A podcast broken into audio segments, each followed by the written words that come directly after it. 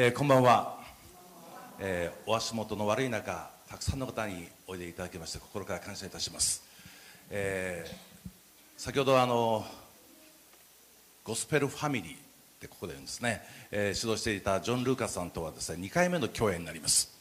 で何年か前に一度ですねあの関東のとある教会のクリスマス会で彼が最初にコンサートをやってその後私がメッセージを語るというところで共演したことがありました。で彼はあの歌もものすごく上手なんですけれどもまたこれまたメッセージが素晴らしいんですね。で歌の合間にその時はたくさんのメッセージを語ってほとんど私の出番はないなという感じの、まあ、そんなコンサートでした。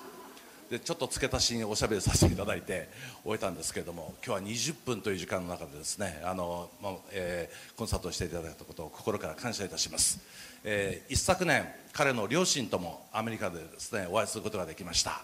あの彼のお父様も牧師さんで、えー長く多分ジャマイカで牧師をなさってたと思うんですけども今カリフォルニアの方にですね住んでいらっしゃいます、えー本当にまた、えー彼とですねこうした共演することができてまた、えー鹿児島の素晴らしいゴスペルグループの皆さんの賛美を聞くことができまして心から感謝いたします。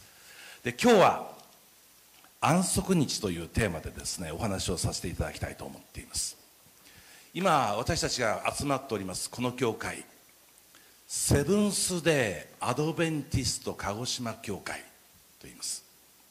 セブンス・デー・アドベンティストというのが私たちの教会の名前なんです。なかなか覚えていただくことが難しい。セブンスターアドベンチャー教会ですかって言われるんですがそうじゃなくてセブンス・デー・アドベンチスト教会なんです。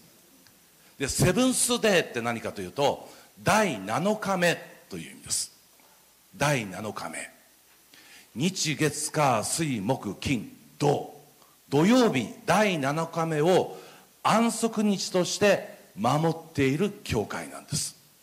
でこれは一般のキリスト教会ですと、まあ、カトリック教会をはじめとしてみんな日曜日に礼拝で教会に集まるんですが私たちの教会は土曜日に集まるんです。ここが他の教会とちょっと違うところなんです。でなぜそうなのかということをですね今日お話ししたいと思っています。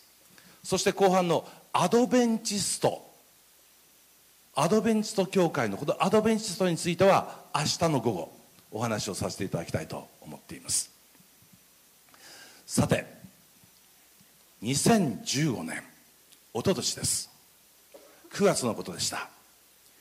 三重県の志摩市で高校3年生の男子が同級生の女子を家から持ってきた包丁で刺し殺してしまいました。そしてその場所からその少年は立ち去ることなく友達にメールを送って自分のしてしまったことを伝えました。少女の両親も駆けつけ友達も駆けつけやがて警察もやってきて彼は捕らえられました。警察が彼に聞きます。なぜ殺した？彼はこう答えました。頼まれたから。彼女から殺してくれと頼まれたから。殺した。なぜ彼女は君に殺してくれと頼んだんだ？彼女はいつもこう言っていました。自分には生きていく価値がないから殺して。彼だけでなくたくさんの友達に彼女は頼んでたんです。殺してくれ。殺してほしい。みんなそんなことに関わるのは嫌ですから。みんな逃げていた。しかし優しい彼は断りきれなかった。彼女にもボーイフレンドがいて彼にもガーフレンドがいるんです。二人が特別な関係であったわけではない。ただ友達だということで私を殺して私には生きていく価値がないから。苦しくて仕方ないから殺して。頼まれ続けて。その日彼は彼女を殺したっていうんです。実は今私たちの住むこの日本で彼女だけでなくたくさんの若者が果たして自分のようなものが生きていていいんだろうか。苦しんでる。そのような調査が調査が明らかになっています。2007年10年前です。高校生に向けられたアンケートの中で非常に明確になった事実。3人に1人が自分は孤独だと思ってる。一人ぼっちだと思ってる。外見からは分かりません。フェイスブックにはいつも笑顔のピースっていう顔を載せてるんです。友達といつも楽しくワイワイガヤガヤ騒いでるんです。でも深い心の奥では私は一人だって苦しんでる。3人に2人は私は自分はダメな人間だと思って苦しんでる。コンプレックスです。そしてたくさんの若者が自分のようなものが自分のようなものが生き続けていいのかという実存不安というものにとらわれていると言われています。あるミッションスクールの校長先生と話をしておりました。21世紀になって中学生や高校生が妙に明るくなった。そして素直で優しくなった。君が悪い。って彼は言うんです。私も30年前に高校の教師をしておりましたけどその頃の高校生は尖ってました。もう教師や親を本当に寄せつけないようなそういう否定的なオーラを発していました。ところが最近の高校生素直なんです。笑顔なんです。優しいんです。近づいていっても逃げない。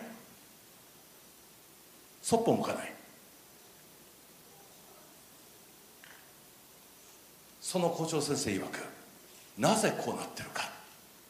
先ほどの孤独感や劣等感が実存不安が彼らをそうさせている。人から拒否されたくない。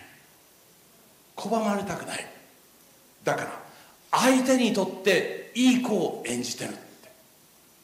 でも心の闇が消えてるわけではないので突然彼女のように殺して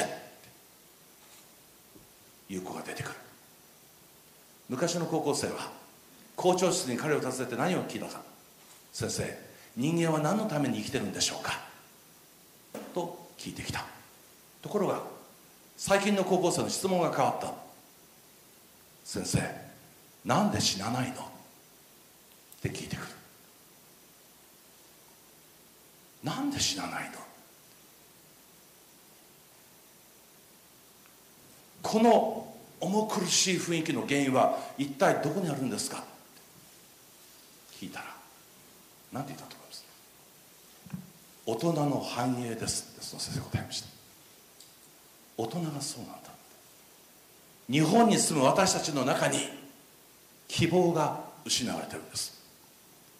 戦後高度経済成長というスローガンのもとにみんなが頑張って幸せを追求していた時代はまだよかった。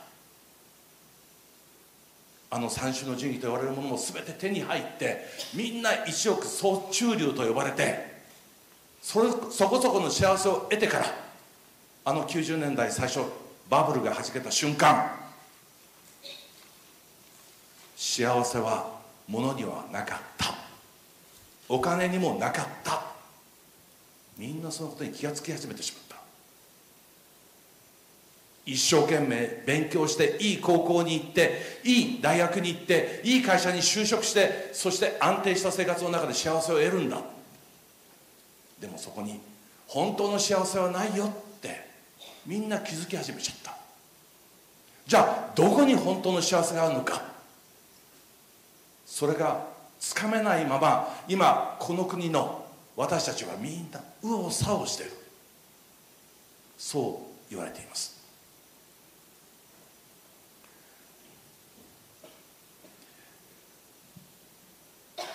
2000年西暦2000年20世紀の最後の年にあの作家の村上龍が一つの小説を世に問いました「希望の国のエクソダス」という小説です。主人公は中学生です。その主人公の中学生に彼はこう言わせたんです。この国ではお金を出せば何でも手に入る。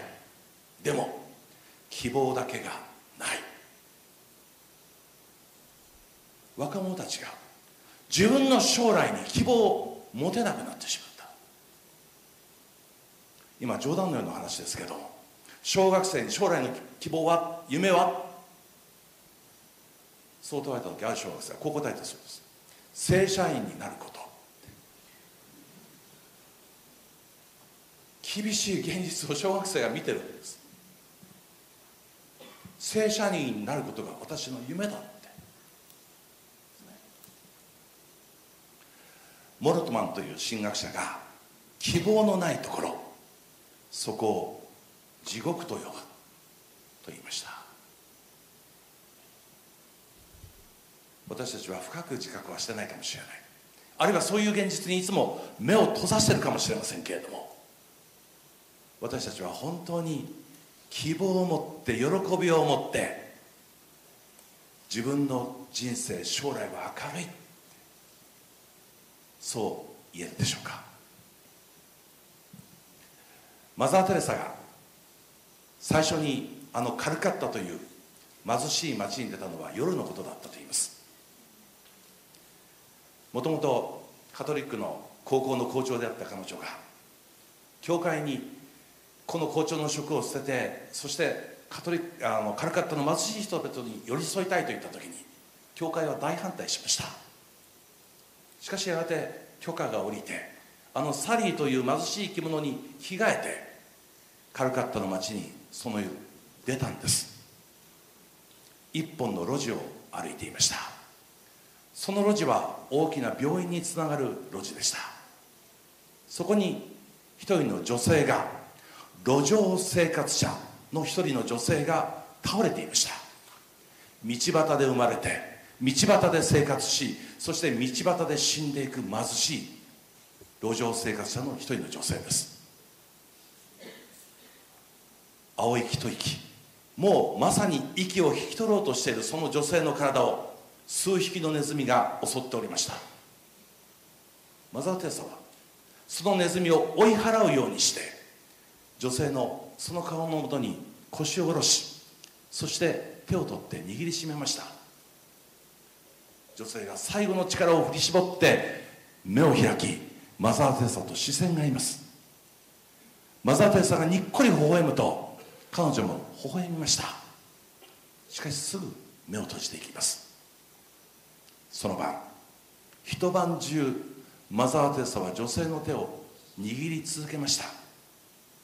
しかし夜が明ける前にその女性は息を引き取りました。その最初の晩の経験の中でマザー・テレサは一つの事実をはっきりとまるでスポットライトを浴びたかのように知ることができたと言います。その事実とは何か？人間にとって最大の病気難病はがんでも結核でもない天然痘でもない。最大の病気はもはや自分が生きることを誰からも期待されていない。誰からも望まれていない。自分の存在は誰からも愛されていないという感覚そのものだ。という事実でした。もしその晩マザー・テレサが通り過ぎなければ彼女は誰に見取られることもなくたった一人で死んでいくんです。道端で。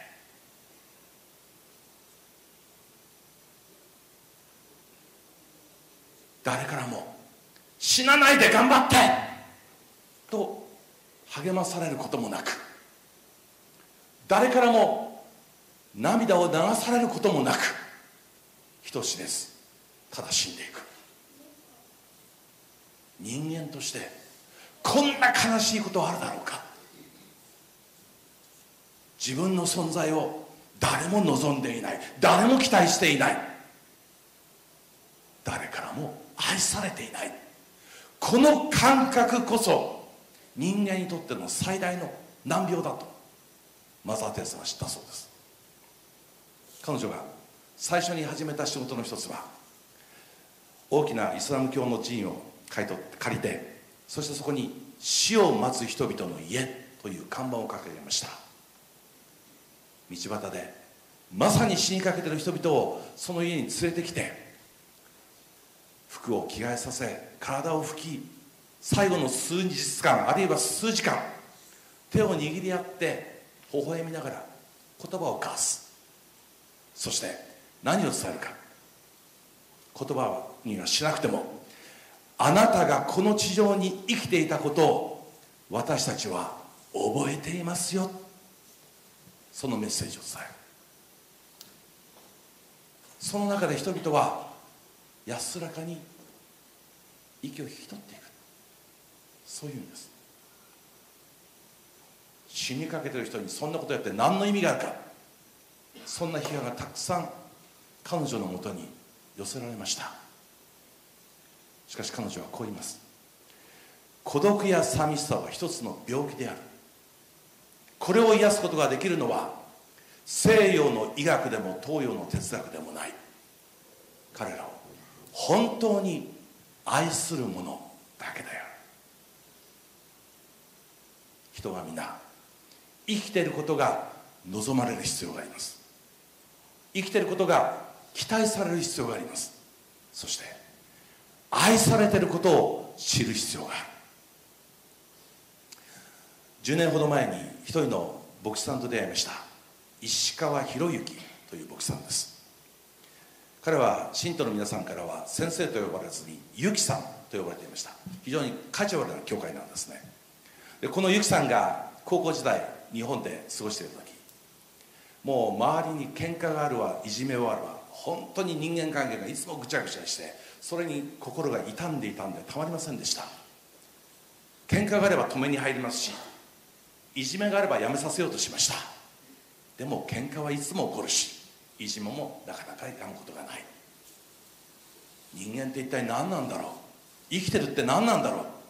高校を卒業するときに彼はこの国を捨ててインドに旅立ちました。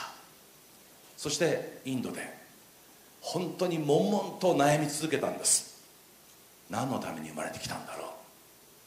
人間は何のために生きていくんだろう？自分はこれからまだ生き続けるんだろうか？苦しかった。そんなある日朝から夕方までガンジス川のほとりにしゃがみ込んで川の流れを見ていたことがあったそうです。ただぼーっと川が流れていくのを見ていた。夕方になって一人のおばあさんが後ろから近づいてきて彼にこう尋ねましたあなたそこで何してるの？多分このおばあさん何回か行き来してずっとしゃがみ込んでる彼を不思議に思ったんだと思います。語りかけた。あなたそこで何してるの？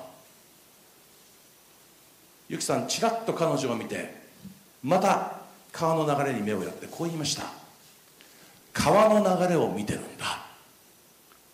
僕もこの川と一緒にどこかに流れていって消えてしまいたい。孤独感にあふれる言葉でした。その言葉を聞いておばあさん彼を誘いました。暇だろ？ついておいで。本当に暇でしたからついていきました。そして彼女の家に着くとお腹空いてるだろ？うと言って煮物を炊いてくれたんです。炭で火を起こして。そして煮物を作ってくれた。炭が真っ赤に燃えた時一つの炭を箸でつまんで傍らに出しました。やがて料理が出来上がった。その時先ほど一つだけつまみ出された炭は白い灰をかぶって消えておりました。その消えてしまった炭を指さしておばあさんこう言った。ここれが私たち人間。人は誰も一人では生きていけないの。炭は集まると燃えることができます。一つでは燃えることができない。人間の命も同じだ。人は誰も一人では生きていけない。互いに集まって人間となって初めて生きていけるんだ。その言葉に打たれてしばらくそのおばあさんのところに身を寄せることにしました。実はこのおばあさんが後に有名になったマザー・テレサだったんです。マザー・テレサの活動をサポートしながらマザー・テレサのお世話になっていたある日一日二人だけで過ごす機会が与えられたそうです。その時ゆきさんは初めて彼の長い間抱えていた問いをマザー・テレサに発しました。マザー一体どうしたら世界を変えることができるんだろう?僕は僕の周りの小さな世界あの喧嘩がやまないいじめの止まらないあの世界を何とか変えようと思ったけど変えることができなかった。どうしたらみんな幸せになることができるんだろう。するとマザー・テレサがあの小さな手でユキさんの手を包み込みあの小さな目でユキさんの目をまっすぐに見ながらこう言ったそうです。神の愛が答えよ。人は皆愛されるために作られたの。この神の愛を受けてあなたも愛しなさい。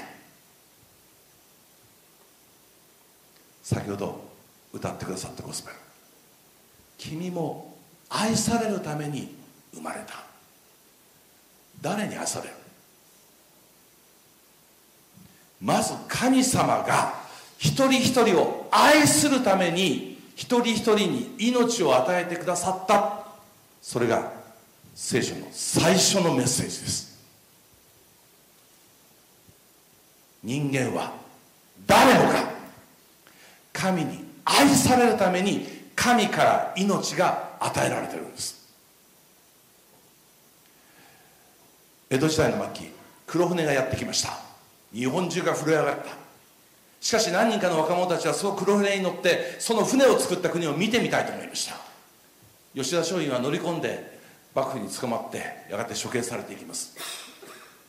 一人の新島閉めたという青年が函館に潜みました。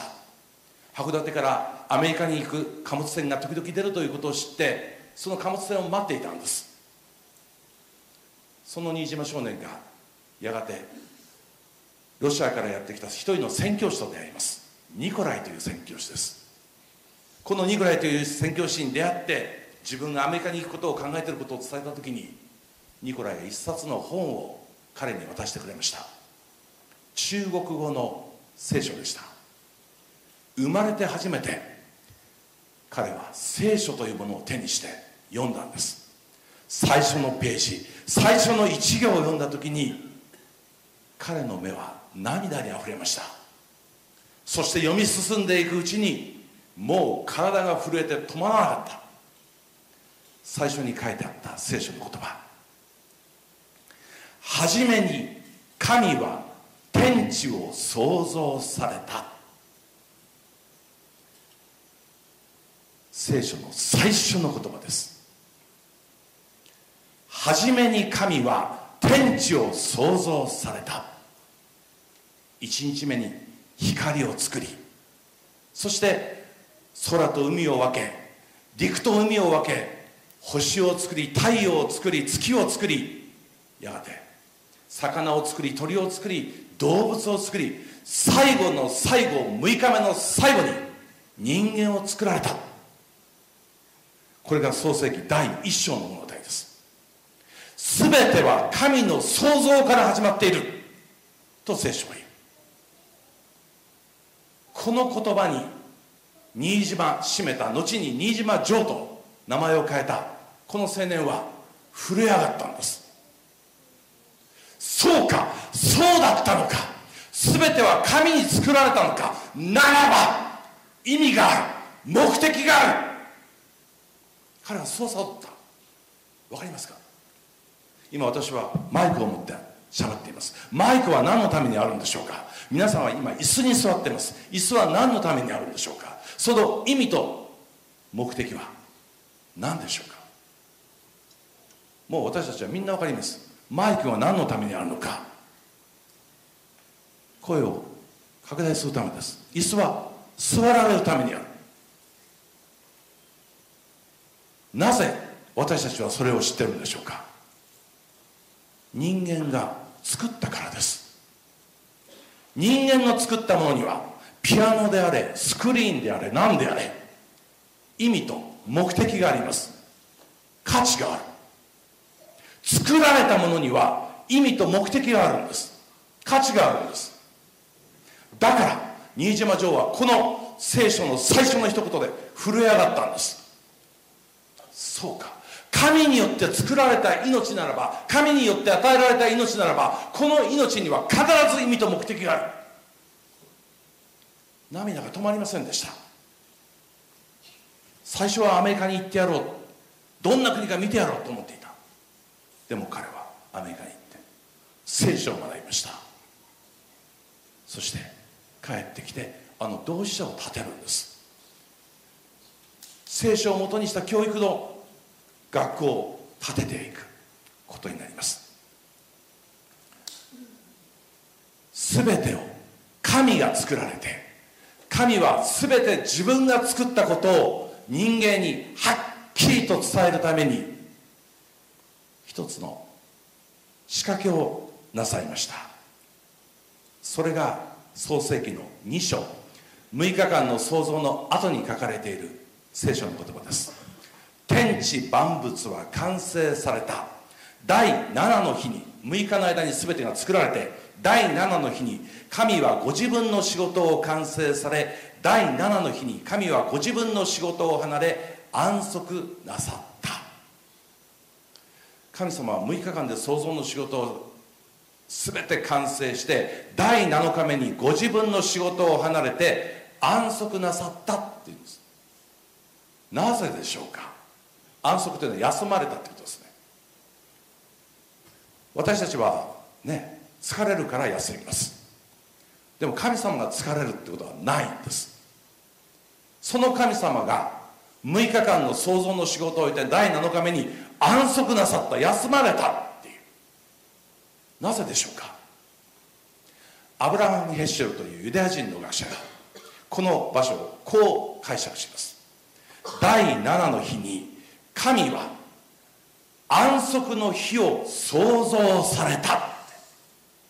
あえて神は7日目に休みの日を作られた。なぜでしょうか？それがその次。この日に神は全ての創造の仕事を離れ安息なさったので休まれたので第7の日を神は祝福し性別された。この日を祝福した。祝福というのは聖書の中で祝福という言葉が出てくるとこれは人間のためっていうんです。人間のために祝福したんですこの日を。そして性別された他の日から区別された。第7の日。安息日。第7日目です。土曜日です。この日を神様は創造の記念日として特別に祝福してそして他の日と区別された。今日6月23日ですかね。昨日の6月22日はですね私の家内の誕生日なんですね、まあ、誕生日に出張するものですがいつも皮肉を言われるんですが今日はちょっと昼間あの時間があったのでえー、久しぶりに家内のですね誕生日プレゼントを買いに行きました。あこれ流れてるんだな？あとでここの部分カットしておいていただきたいと思いますけど。あのー、誕生日って特別ですよね。先日私の仕事仲間が、えー、誕生日を迎えました。私は夕方それに気がついて彼にメールで「誕生日おめでとう」家に帰っても誰も何も言わなかったそうです。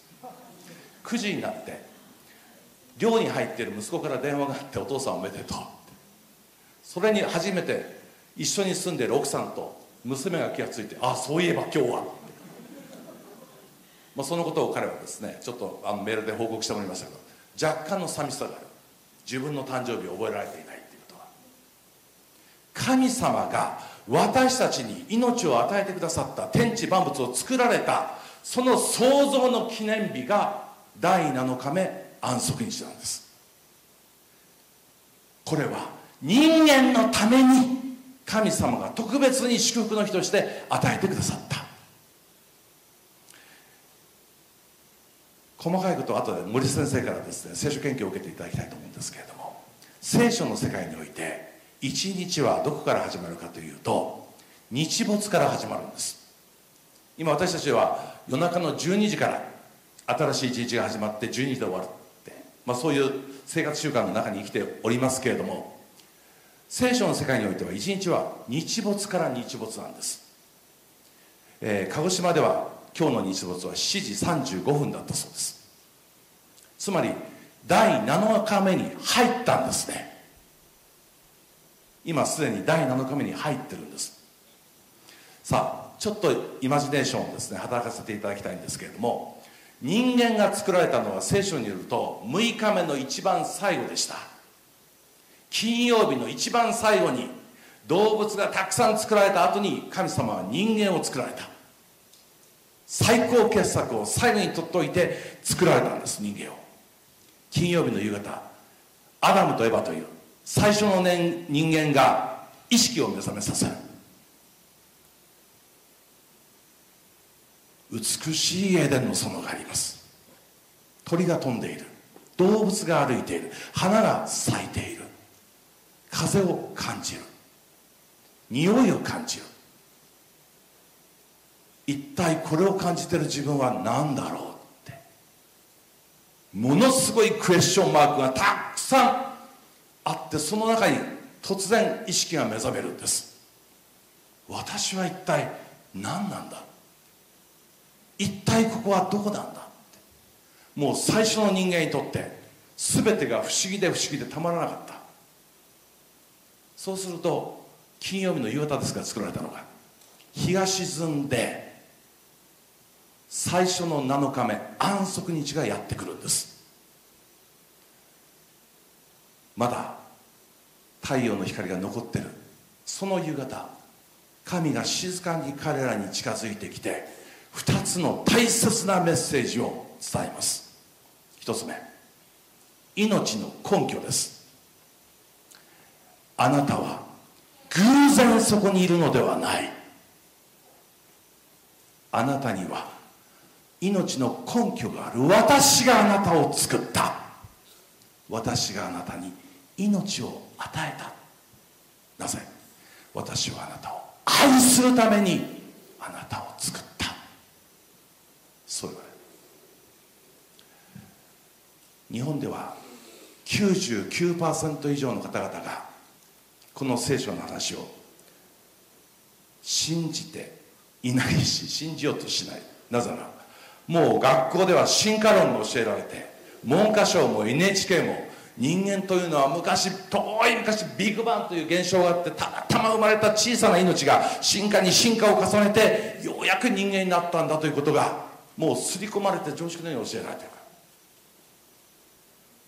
そんなバカなことよくクリスチャンは信じてますね。でもクリスチャンはこれを信じているんです。聖書の神は全てを作られた神。そして人間に命を与えた神。愛を持って計画を持って全ての人間に命を与えてくださった神。それが聖書の神。ですね。あなたの命には根拠がある。そして2つ目大切なメッセージ。なぜあなたを私が作ったか。神が作ったか。私があなたを愛するためだ。あなたには私の愛を受け入れ私を愛してほしい。そして互いに愛し合ってほしい。これがあなたに命を与えた目的だ。神は伝える。それから人類は7日目ごとに7日目ごとにこの安息日に創造主なる神を覚えてこの神を礼拝してきたんです。ところが紀元3世紀頃教会が、えー、キリスト教がローマの国教となった時にこの安息日土曜日礼拝が日曜日にサンデーに変わっていきました。ローマ帝国が拝んでいた太陽神。サンデーですよ。太陽を拝む日。その日にこの礼拝の日を統一した方が国がまとまりやすい。政治的な理由から。日曜日になって。礼拝の日は日曜日に変えられてそれがずっと教会の伝統になっていったんです。しかし聖書はもうキリストご自身も神を礼拝するために礼拝礼拝するためにシナゴーグという街道と呼ばれたところに集まっていったのは土曜日であるこれはもう聖書明らかなんですね。時々どうしてセブンス・アドベンツ教会は週の最後の日を礼拝の日にして週の第1日目一番最初の日を神様のために性別しないんですか？言われることありますけれども。実は人類が迎えた最初の日が第7日目安息日その日から面々としてこの第7日目ごとの安息日の創造主に対する礼拝というのが続いていると考えているのは私たちの教会であるということですね。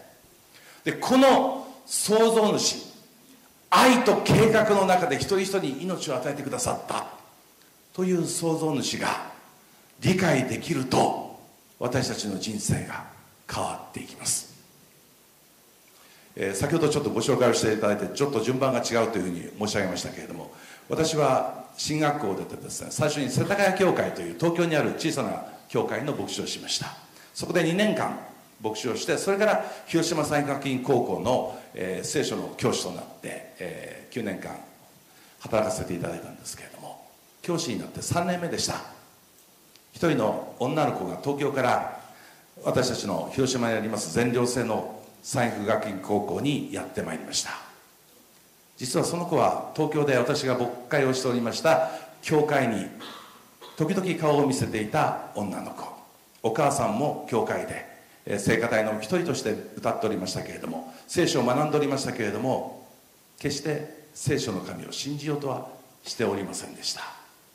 ところが子供が高校生になる時に娘をですね私たちの学校に入れてきた。理由がありました。彼女は幼い時にお父さんを失いました。3人兄弟の末っ子です。彼女には2人のお兄さんがおりましたけれども。このお兄さんは2人とも知的な障害を抱えていた。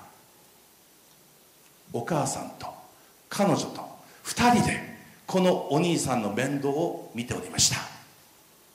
今日時々教会に彼女がやってくる時に「先生お兄ちゃん見なかった?」またいなくなっちゃった？うんまた分かんなくなっちゃった。どっか行っちゃった。探しに来るですね。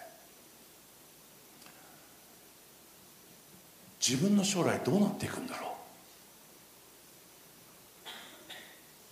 家族ですから。この2人の兄から逃れることはできないんです。自分はずっとお母さんと2人でこのお兄ちゃんの面倒を見ながら人生を生きるんだろうか。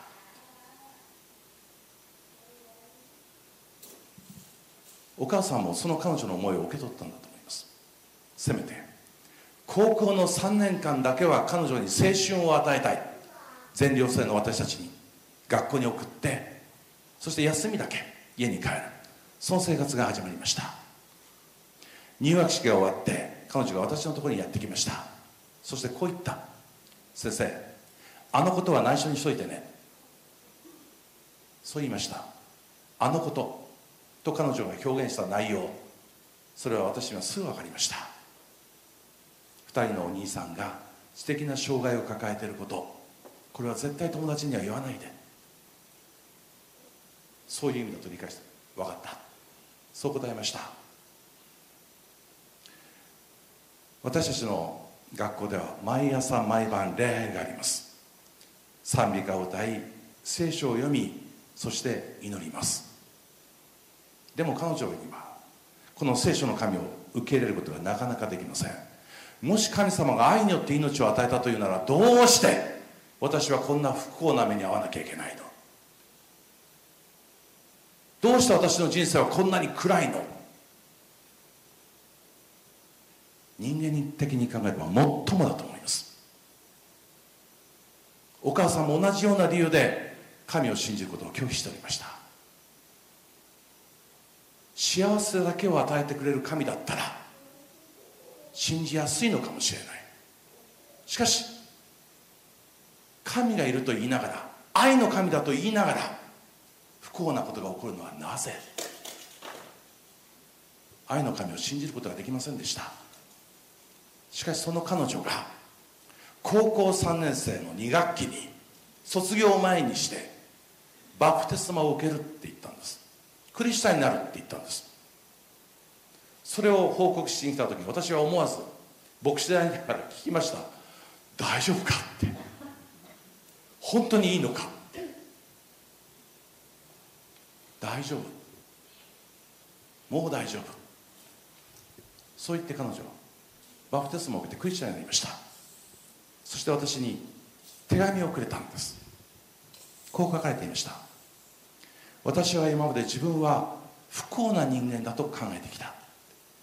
でもこの世界に本当のそれ自体不幸なものはことはないのだと思います。そのことを不幸だと思った時に人は不幸になるのだと思うようになりました。神様は私に他の人とは違う特別な人生を与えてくださったのだと思います。今はこの人生を感謝して生きていきたいと思います。もう本当に生徒にガツンと得られるような経験でした。彼女は創造主なる神と出会った時に彼女の人生に対する考え方彼女の置かれている境遇に対する考え方が全く変えられていった。そしてこれも神が私を愛する理由であるということを彼女は理解していったんです。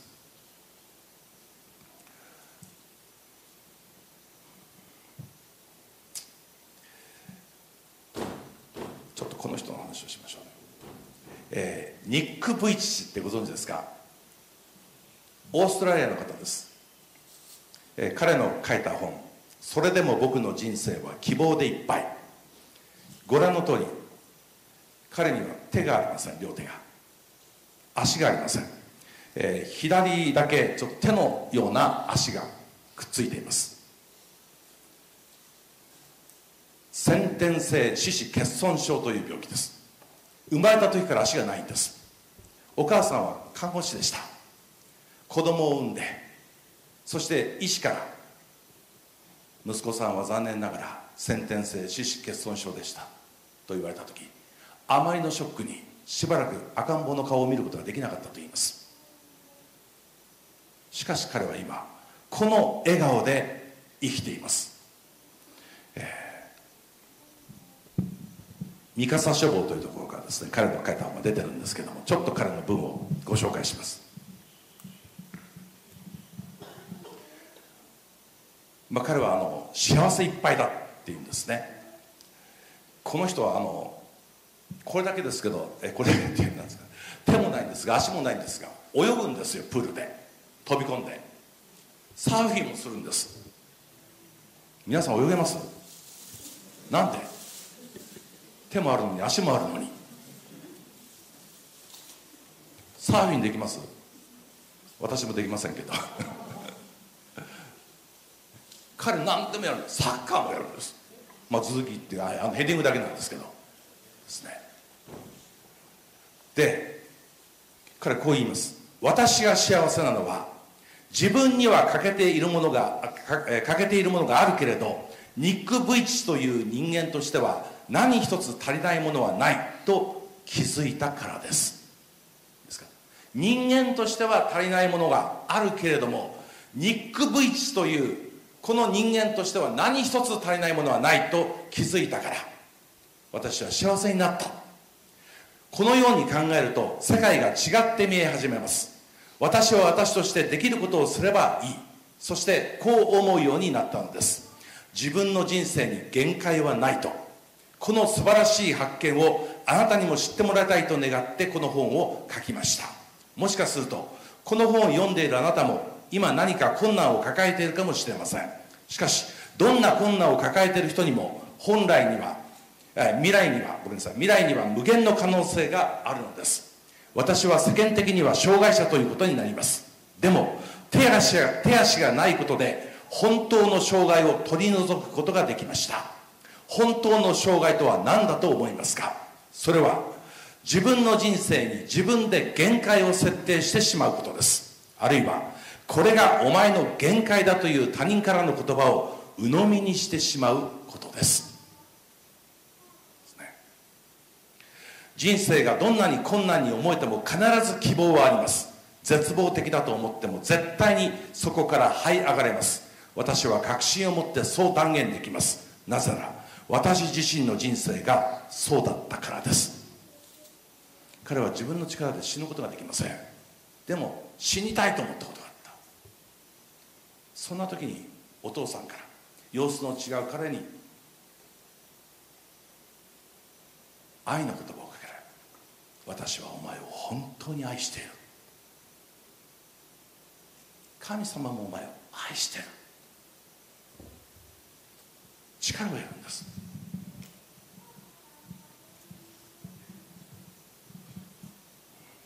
自分は一人ぼっちだと感じることがあるかもしれません。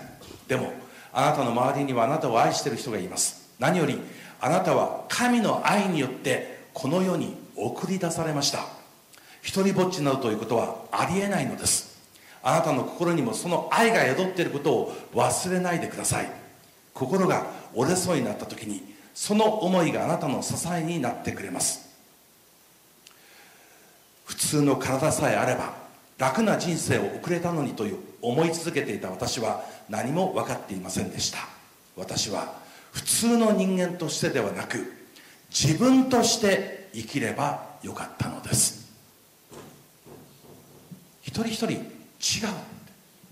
その違いを受け入れて自分として生きればいいんだ。全ての悲しみには意味があるということを忘れないでください。人が悲しむのは自然なことです。しかし夜も、え、昼も夜も嘆き続けてはいけません。あなたには悲しみを癒してくれることに意識を向け前向きに行動していくという選択肢があります。私はキリストと共に生きていますからそのような時には自分の信仰を振り返ります。えっとねこの人結婚してるんですね。かなえさん日系人です。奥さんはそして今かなえさんの、ね、との間にですね一人の男の子がいるんですけどこれ日本語の名前何とかっていう名前ちょっと忘れましたけど。でなおかつこのかなえさんのお腹の中に今双子の赤ちゃんがいるそうです。彼は子供を抱くことができません。でも子供を愛することはできる。奥さんを抱くこともできない。でも奥さんを本当に愛してる。奥さんも幸せそうですよね。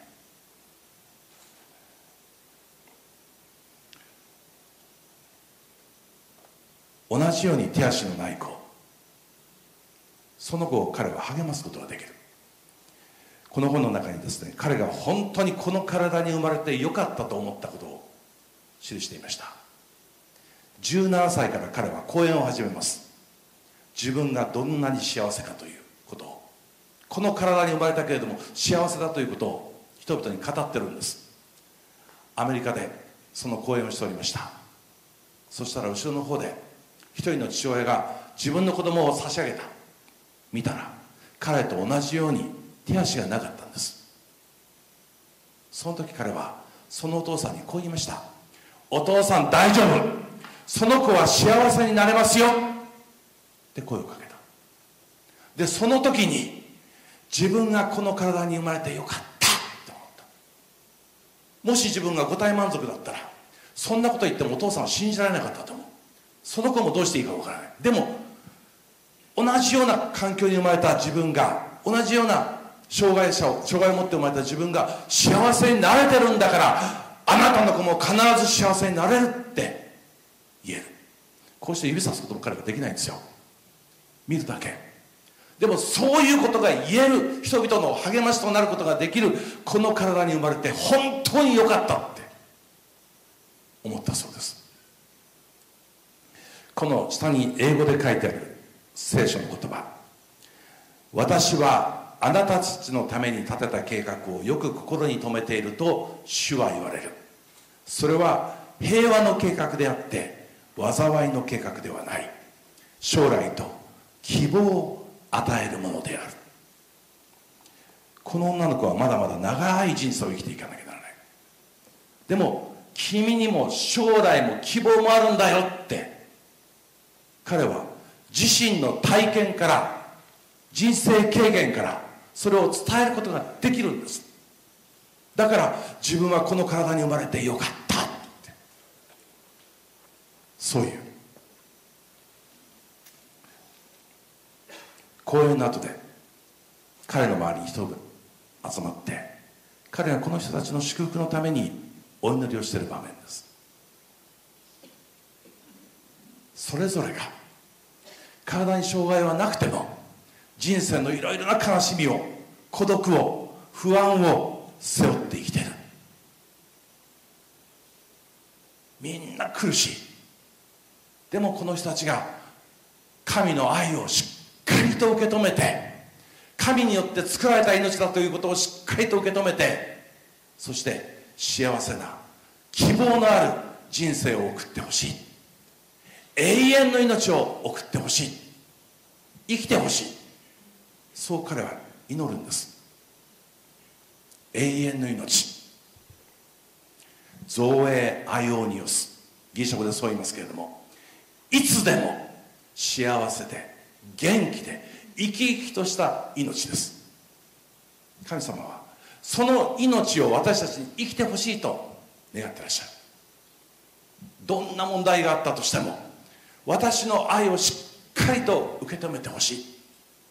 そして互いに愛し合ってほしい。私はそのためにあなたを作ったのだ。神様は一人一人に向かってこう言われます。あなたが自分をどう見てるか。それにかかわらず私の目にあなたは値高く尊く私はあなたを愛している。どんなにあなたが自己嫌悪を持っていようとも自分の人生に希望を失っていようとも私の目にはあなたは値高く尊くそして愛の対象であることに何ら変わりはない。それを確認するのがその神の御声を聞くのが安息日なんです。今日がその日です。神はお一人お一人に命を与えてくださった。愛するがゆえです。そしてそのお一人お一人に今も愛を注いでくださっている。私の目にあなたは高価で尊い。私はあなたを愛さざるを得ない。私の愛を受けてくれ。そして互いに愛し合ってほしい。神のこの願いをしっかりと受け止めていただきたいと思います。先ほど、えー、ゴスペルファミリーの方々が「ハッピーデイ」というですね「オーハッピーデイ」というあのゴスペルを歌っていただきました。セブンス・アドベンチスト教会ではですね安息日になるとこういう挨拶をします「ハッピーサバス」安息日おめでとう。ハッピーサバス皆様一人一人が神に愛されて神から人生が与えられて命が与えられて今あることを心からお祝いしたいと思います。そしてお一人一人がこの創造主なる神をどうか信じ受けることができますように祈らせていただきます。ハッピーサバス。このメディアはオーディオバースの提供でお送りしました。オーディオバースでは福音を広めるためにお説教やセミナーなどの音声映像の無料配信を行っています。詳しくは http コロンスラッシュスラッシュ www.audioverse.org へアクセスしてください。